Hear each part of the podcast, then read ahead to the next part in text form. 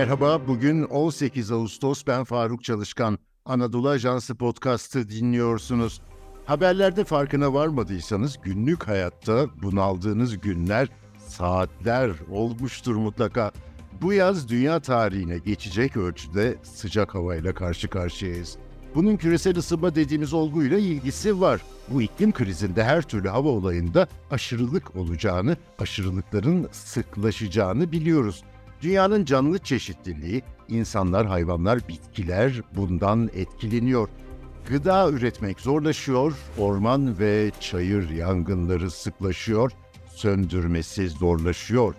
En son Amerika Birleşik Devletleri'nin Pasifik Okyanusu'ndaki eyaleti Hawaii'deki korkunç yangın bunun en çarpıcı işareti. İşte sıcaklığın canlı hayatına nasıl etki ettiğini Profesör Doktor Doğanay Tolunay'la konuşacağız. Hocam katıldığınız için teşekkür ederim. En gündemde olan konu yangınlar. Ondan başlayalım mı? Nasıl bir mekanizma işliyor sıcak havada yangınlar konusunda? Tabii ki davetiniz için ben teşekkür ediyorum. Çünkü e, iklim değişikliği, iklim krizi oldukça önemli ve hem ülkemizi hem de e, tüm dünyayı yakından e, ilgilendiriyor. Hatta ben e, buna beka meselesi de diyebilirim. Yani e, ülkelerin ve dünyanın geleceğini de çok yakından etkileyen bir e, konu. Tabii hep insan odaklı bu konular konuşuluyor. Biraz da doğa odaklı, ekosistem odaklı, orada yaşayan bitkiler ve hayvanlar odaklı da bakmamız lazım. Çünkü e, iklim değişikliğine bağlı olarak yaşanan normal sıcaklık artışları, sıcak hava dalgaları, kuraklıklar, seller, taşkınlar ve orman yangınları, fırtınalar hatta bunlar e, biz insanları olduğu kadar tüm canlıları da yakından e, ilgilendiriyor. Hani yaz aylarındayız. E, bu yıl e, 2023 e, oldukça da sıcak geçti. E, orman yangınları da hani ülkemizde çok büyük orman yangınları olmadı ama en son iki sene önce yaşamıştık. Dünyanın geri e, kalan kısmında çok büyük orman yangınları oldu. En son Hawaii'de oldu. E, 100 kadar e, insan hayatını kaybetti.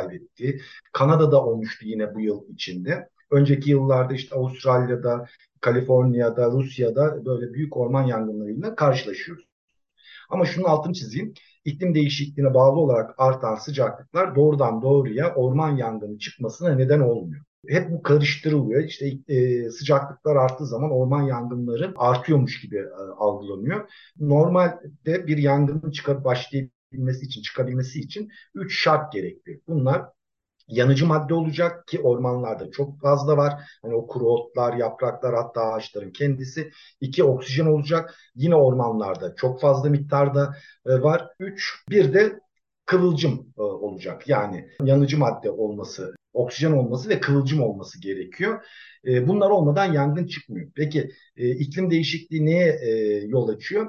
İklim değişikliği zaten başlamış olan bir yangının e, hızlı bir şekilde büyümesine, e, artmasına neden e, oluyor. Ve yangınlar e, kısa zamanda çok büyük yangınlara dönüşüyor. E, e, çıkan bir yangının kontrol edilmesi ve söndürülmesi oldukça güçleşiyor ki iki yıl önce ülkemizde yaşadığımız olay da e, buydu. Bu nedenle de artık orman yangınlarında işte yangın çıksın, helikopterler uçsun, e, su atsın, söndürsünden e, çok farklı önlemler almamız e, gerekiyor. Bunlara da önleyici tedbirler diyoruz. Yani yangın çıkmasını önlememiz gerekiyor. Evet, hayatımızın sağlıklı bir şekilde sürmesi için biyoçeşitlilik diye anılan bir olgunun katkısı var. Bunu nasıl anlamalıyız? İklim krizinde bu nasıl etkileniyor? Yani biyolojik çeşitlilik aslında çok duyduğumuz, e, önemsediğimiz ama aslında bana göre e, toplum olarak çok fazla bilmediğimiz bir konu. Çünkü biyolojik çeşitlilik dediğimiz zaman hani bir ormanda, bir e, denizde, gölde, akarsuda birbirinden farklı ne kadar tür olduğunu e, düşünüyoruz. Öyle algılıyoruz. Yani işte e, diyelim ki bir meşhur orman İstanbul'daki Beylat Ormanı e, 500 tane fa- farklı bitki türü var. E, işte 300 tane böcek var. E, 70 tane memeli türü var e, gibi sayılar üzerinden birbirinden farklı türler üzerinden değerlendiriyoruz ama biyolojik çeşitlilik bu değil. Üç aşamada e, değerlendiriyoruz biyolojik çeşitliliği. E, bir türün neslini sağlıklı bir şekilde devam ettirebilmesi için genetik çeşitliliğin olması lazım. Yani bir, belli bir türden e, e, farklı sayılarda e, bireylerin olması lazım ki genetik çeşitlilik olsun. Eğer bir e, doğada yok olmamıştır ama e, o tür zarar görmüştür, e, tehdit altındadır, birey sayıları çok azalmıştır ya da bireyler birbirinden kopuktur, e, o bireyler arasındaki gen akışı sağlanamıyordur. E, bu zaman da e, böyle koşullarda da biyolojik çeşitlilik zarar görmüş olabilir. Buna genetik çeşitlilik diyoruz. Bir diğeri e, tür çeşitliliği herkesin anladığı yani belli bir ekosistemde ne kadar farklı tür varsa buna tür çeşitliliği adını veriyoruz.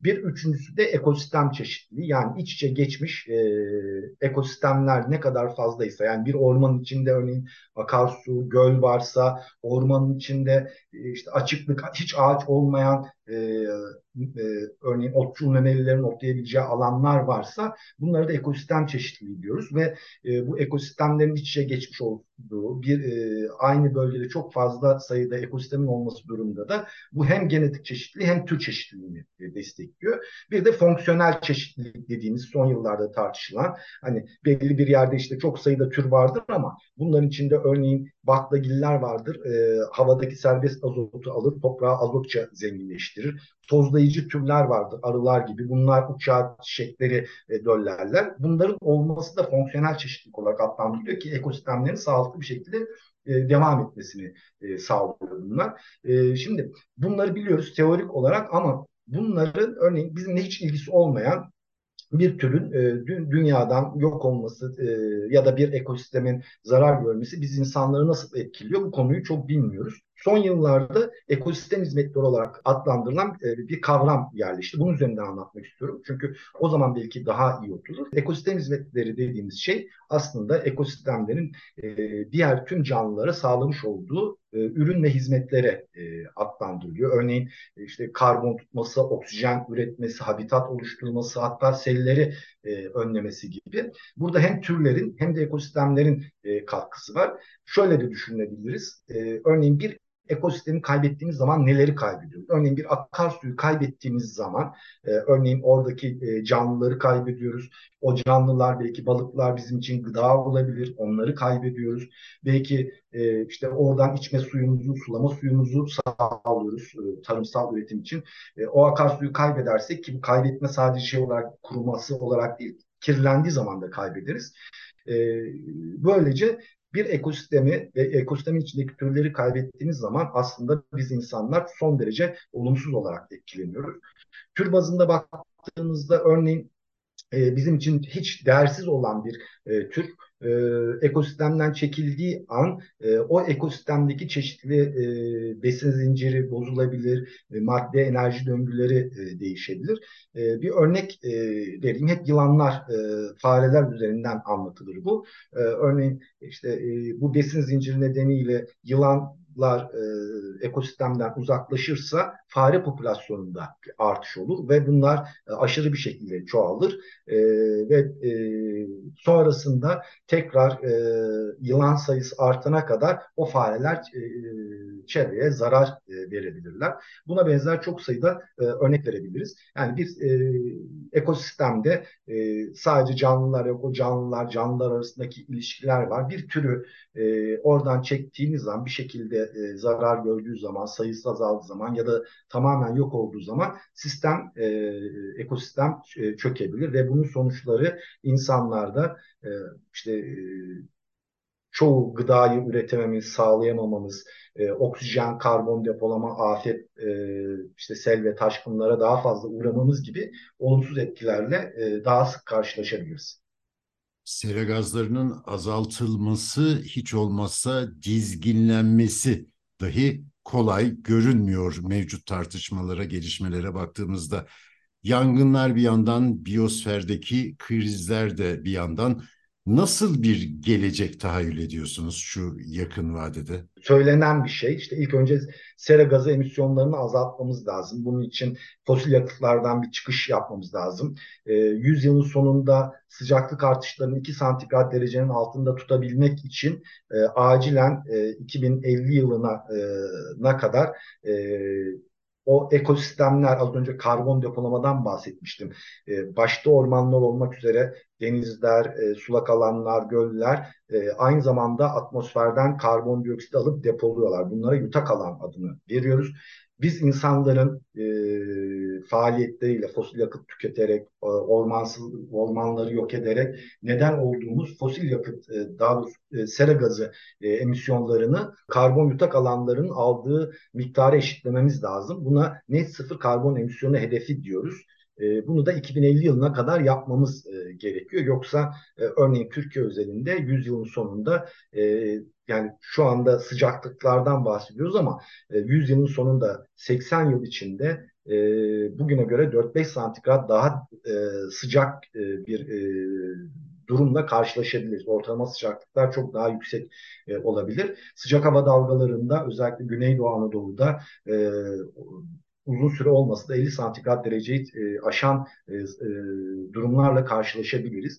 Bunlar için hani sihirli değneğe gerek yok, yapılacaklar belli. Acilen fosil yakıtlardan çıkmamız gerekiyor. Yenilenebilir enerjiye e, geçmemiz gerekiyor. Bu da yetmiyor. E, bunlar sera gazı azaltımı. Ama e, doğal ekosistemleri korumamız gerekiyor. Türleri, biyolojik çeşitliliği korumamız gerekiyor. E, bütün bunlarla birlikte aynı zamanda e, iklim değişikliğine uyum olarak adlandırdığımız e, işte sellere, orman yangınlarına, fırtınalara karşı da önlemler almamız lazım. E, dediğim gibi bunlara iklim değişikliğine uyum adını veriyoruz. Çünkü biz fosil yakıt e, kullanımını tamamen durdursak da bu aşırı olayları belli bir süre devam edecek. E, nasıl belli bir hızda giden arabada frenine bastığınız zaman hemen duramıyorsanız da e, sera gazı emisyonlarını azaltsak bile e, iklimler e, eski düzenine gelene kadar belli bir zaman geçecek. Bu sırada yine aşırı olaylarıyla karşılaşacağız. E, bu sırada da e, başta seller, fırtınalar, orman yangınları, heyelanlar gibi aşırı olaylarına karşı da e, önlemler almamız gerekiyor. Şimdi ben bunun bir de e, gıda güvenliği konusunda e, değerlendirilmesine çok ihtiyaç duyuyorum. Çünkü gıda yoksa biz zaten yokuz. E, bu konuda da sizce e, çok kapsamlı, çok yaygın derinlemesine adımlar atılmasının faydası olur mu? Ufukta öyle bir şey görüyor musunuz? Kesinlikle tartışılması ve e, konuşulması gereken bir konu. Yani buna e, suyu da eklememiz lazım. Su ve gıda krizi dememiz lazım. İklim değişikliği su ve gıdayı etkileyen e, ve krize dönüştüren e, faktörlerden bir tanesi. E, diyelim ki biz iklim değişikliğini bir mucize oldu, çözdük ama yine su ve gıda krizi bizi bekliyor. Yani iklim değişikliğiyle mücadele etmek tek başına su ve gıdayı korumak anlamına gelmiyor. Çünkü e, dünyanın nüfusu artıyor. Örneğin Türkiye'nin de nüfusu artıyor. Ama tarım alanlarımız, e, su varlığımız e, aynı kalıyor. Hatta iklim değişikliği nedeniyle buharlaşma arttığı için su varlığımız da e, azalıyor. E, dolayısıyla var olan tarım alanlarını çok iyi bir şekilde kullanmamız e, gerekiyor. Bunun için uzun vadeli planlamalar yapmamız e, gerekiyor. Biz şu anda Türkiye'de e, ne kadar tarım alanımız var, bunların ne kadarını korumamız gerekiyor. Hele iklim değişikliği olur. Örneğin Konya en büyük e, tarım arazilere sahip bölgemiz. Ama e, iklim değişikliğinden en fazla etkilenecek. Halen e, yarı kurak iklime sahip olan bir bölgemiz ve gelecekte de e, sıcaklıkların artacağı ve e, iklimin Konya'da daha da kuraklaşacağını öngörüyoruz. Buralarda e, tarımsal üretim yapılamayabilir. E, dediğim gibi iklim değişikliği aynı zamanda suyu etkiliyor. E, işte yağışlar e, düzensizleşiyor. Miktarında e, her yıl olmasa da belli bir azalma eğilimi olduğunu biliyoruz ülkemizde. Bu aynı zamanda nehirlerimizden akan e, su miktarının da azalmasına neden oluyor ve e, biz suyumuzun yüzde 72'ni bir yılda tükettiğimiz suyun yüzde 72'sini de e, tarımda kullanıyoruz. Sulama suyu olarak kullanıyoruz. Dolayısıyla suyumuz biterse tarımsal üretimi de yapamayız. Yine nüfusumuzun belli yerlerde örneğin İstanbul'un su sorununu konuşuyoruz. İstanbul'un su sorunu var. Ezelden beri var. Ta işte e, eski su yapılarını, Yerebatan Sarnıcı falan düşünürseniz e, günümüzde nüfusun artması e, ile birlikte daha da su ihtiyacı arttı. İşte iklim değişikliği ile birlikte bu sıcak hava dalgaları, sıcaklıkların artışları buharlaşma ile birlikte e, daha fazla su kaynaklarındaki suyun daha fazla e, fazla kaybedilmesine neden oluyor. Bütün bunlar e, gelecekte su ve e, gıda konusunda çok daha dikkatli olmamız gerektiğini gösteriyor bize. Var olan işte akarsularımızı, göllerimizi, tarım alanlarımızı mutlaka ve mutlaka e, korumamız e, gerekiyor. E, uzun vadeli düşünmemiz gerekiyor ama şu anda e, bu kadar uzun vadeli e, ülke olarak e, planlama yapmadığımızı söyleyebilirim. Profesör Doktor Doğanay Tolunay'a çok teşekkür ediyorum. Bizi hangi mecrada dinliyorsanız orada abone olmayı lütfen unutmayın. Hoşça kalın.